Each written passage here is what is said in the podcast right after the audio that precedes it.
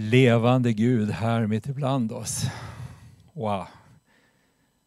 Man kan få tuppskinn för mindre. Tack Danne. Gott att få fira gudstjänst tillsammans igen. Jag heter Gunnar Nyberg och är pensionär sedan några år. För det har jag jobbat med människor och jobbat i kyrkan många år. Eller hela mitt liv. Och är jätteglad för att vara här och få dela den här stunden tillsammans med oss få som är här i kyrkan och med alla er som sitter framför en skärm just nu. Det är gott att ändå kunna mötas. Men när jag åkte in idag från Brunsvik där jag bor och den här jättefina söndagen när det har blivit vinter och allting så kände jag att vad gärna jag skulle vilja åka till en full kyrka istället. Träffa människor och ge ett handslag och säga vad roligt att se dig igen. Och krama varandra och inte ha beröringsskräck som man nästan har i dessa dagar. Men det är snart över. Vi har klarat ett år, vi kommer att klara resten. Och vi är ändå glada för att få träffas på det här sättet så länge vi gör det. Dagens evangelietext kommer från Johannes evangeliet. Och Johannes evangeliet, om man nu får ha det så är det en av mina personliga favoriter. Jag älskar att läsa Johannes. Han är gammal när han skriver det här. Och äldre än mig till och med. Och han är över 90 år och han får upp kyrkans uppdrag att berätta om vad som har skett. Men också att ge lite föreskrifter hur man bygger en kyrka för framtiden. Hur man lever utifrån hans egna erfarenheter och hans liv med Jesus.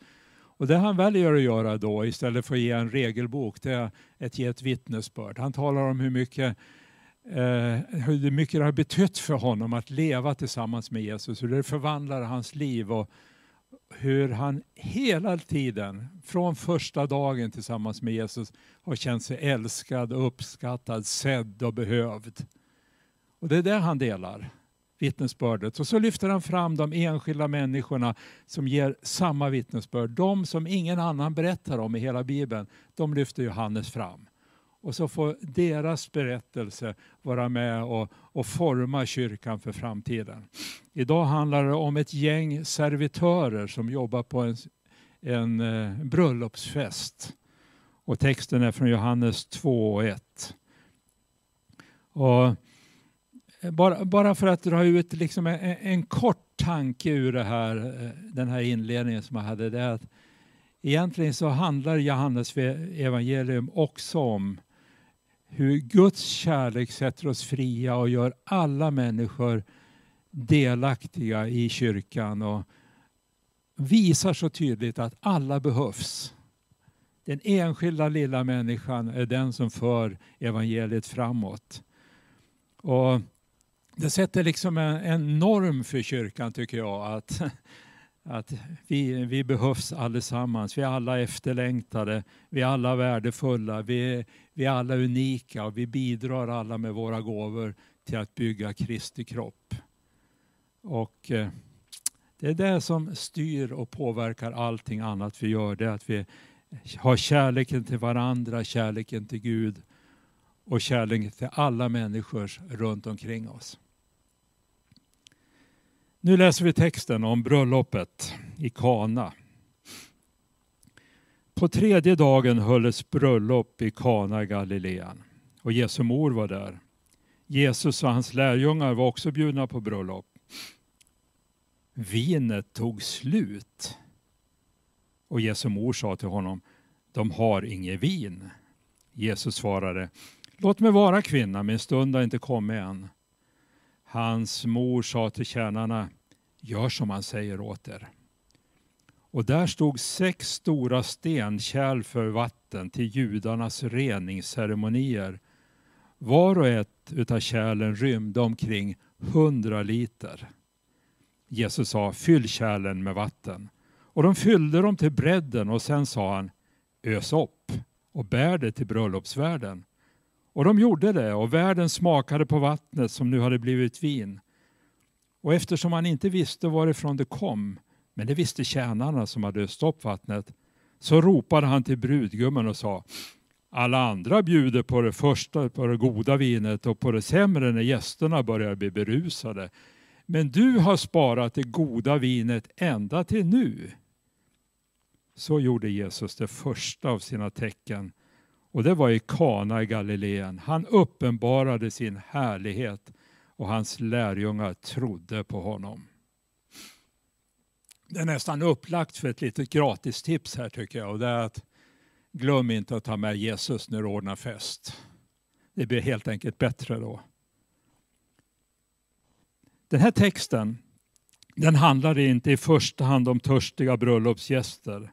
Om den otroliga mängden vin eller hur många som var bjudna eller hur länge de stannade.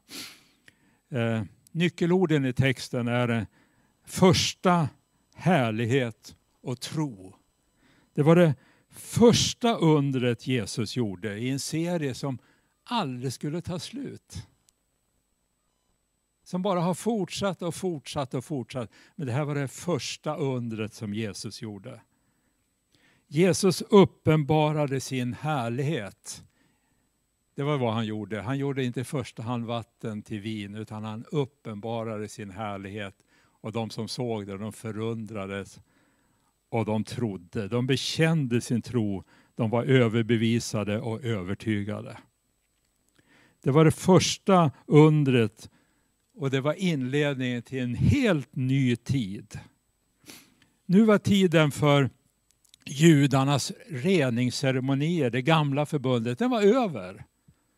Och kontrasten mellan det gamla förbundet och det nya förbundet som Jesus representerar, det var som mellan vatten och vin. Det var som mellan botgöring och fest. Guds tid var inne. Guds rike hade kommit. Bröllopsfesten hade börjat.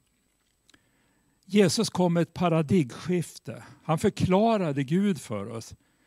En ny tid, nådens tid, bryter in. Och Guds gåva var fri. I Guds rike är det tid för nytt vin i nya kärl. Vi läser ett par bibelord till. Från Johannes såklart. Johannes 1:14 står det så här. Ordet blev människa och bodde ibland oss. Och vi såg hans härlighet. En härlighet om den enda sonen får av sin far. Och han var fylld av nåd och sanning. Av hans fullhet har vi alla fått med nåd och åter nåd. Till lagen gavs genom Moses, men nåden och sanningen har kommit genom Jesus Kristus. Ingen har någonsin sett Gud, den enda sonen, själv Gud och alltid nära Fadern. Han har förklarat Gud för oss. Jesus gjorde helt enkelt det omöjliga möjligt. Och vi är inbjudna in i undrens tid, i miraklens tid tillsammans med honom. Jesus var full av nåd och sanning. Sanning är inte lagparagrafer. Nåden är sanning och sanningen är nåd. Både så, nåd och sanning, det blir väldigt lätt omöjliga teorier. Det är lätt att prata om nåd och nu ska jag säga det sanningen visserligen. Men det Jesus gör är att han förklarar innebörden en gång för alla genom sitt eget liv. Han visar vad nåd är. Han visar vad sanning är. Han lever det. På den här festen får vi aldrig veta vilka som gifte sig. Hur fina familjer de kommer ifrån eller vilka alla kändisar och betydelsefulla bröllopsgäster som var där. Brudparet är inte ens huvudpersoner.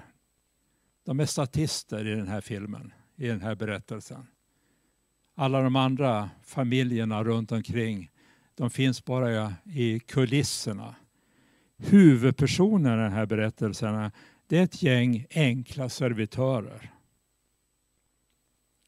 Med egna ögon, stora som tefat, såg de hur deras badvatten förvandlades till det mest utsökta årgångsvin. De var vanliga människor som fick vara med och se och göra det omöjliga möjligt. Tvärt emot all logik så börjar de bära vatten mitt i festen när han bad dem att göra det. Trots att alla möjliga och omöjliga reningsprocedurer redan var utförda långt i förväg för den här festen. För så skulle det vara på den tiden i den religionen.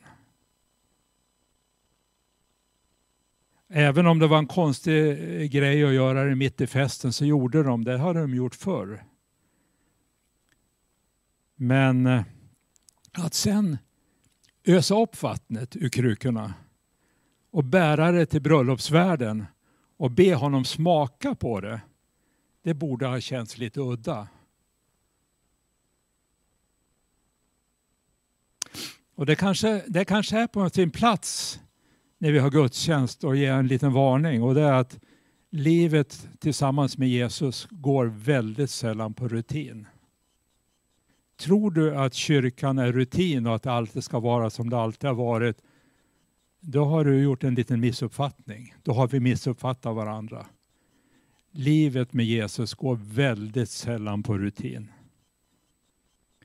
Världen var förvånad över vinets fantastiska smak. Den stackars brudgummen som riskerade att förlora all prestige när hans alltför törstiga gäster hade druckit ur hela hans vinkällare. Han hade nu så mycket vin att han bokstavligen kunde bada i det. 600 liter. Men de enkla servitörerna, de förstod. Det ingen annan förstod de. Jo, lärjungarna kanske också förstod. De stod där bakom. De hade blivit kallade av Jesus, följa honom tidigare samma vecka. Det här är avslutningen på Jesu första offentliga vecka. De hade kallats att följa honom och de fick börja sitt liv tillsammans med Jesus med en fest. Och de såg och de trodde och de bekände sin tro genom att fortsätta följa honom. Det är lite spännande att läsa i texten att en av dem som blev kallade vid Jordanfloden, som hade kommit och mött Jesus precis där i samband med Jesu dop, bara några dagar tidigare. Hans första kommentar om Jesus när han fick höra honom, det var: kan någonting gott komma från Nasaret? Kan någonting gott komma från Nasaret? Nathanael var från Kana i Galileen. Det var dit Jesus gick på bröllop. Det var i Kana i Galileen. Alla fick se att han inte bara gjorde någonting gott och att någonting gott kunde komma från Nasaret, utan det var där han gjorde sitt första under.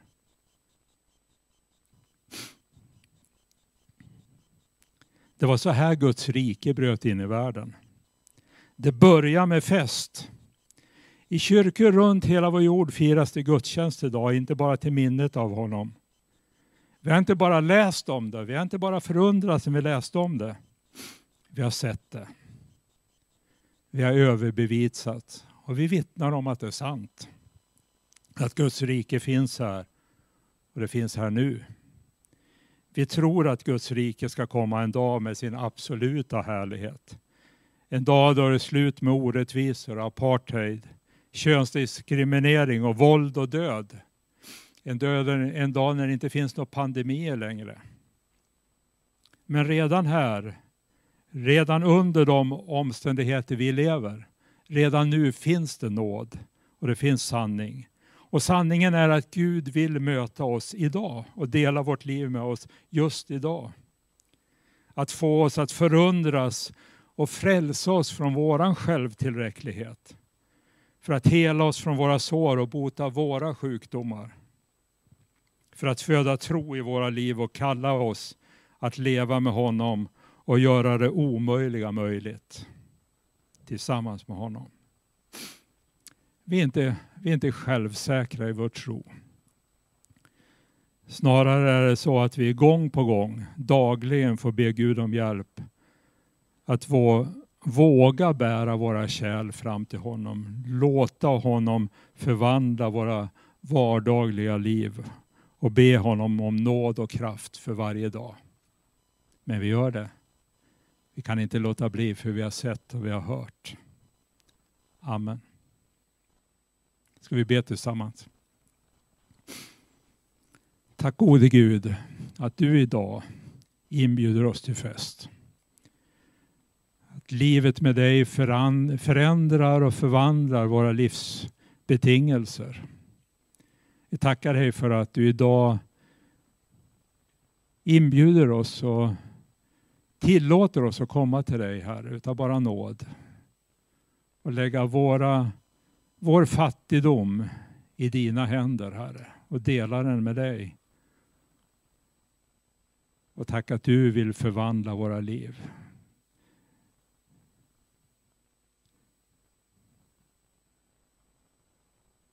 Tack att du gör den här dagen helt annorlunda.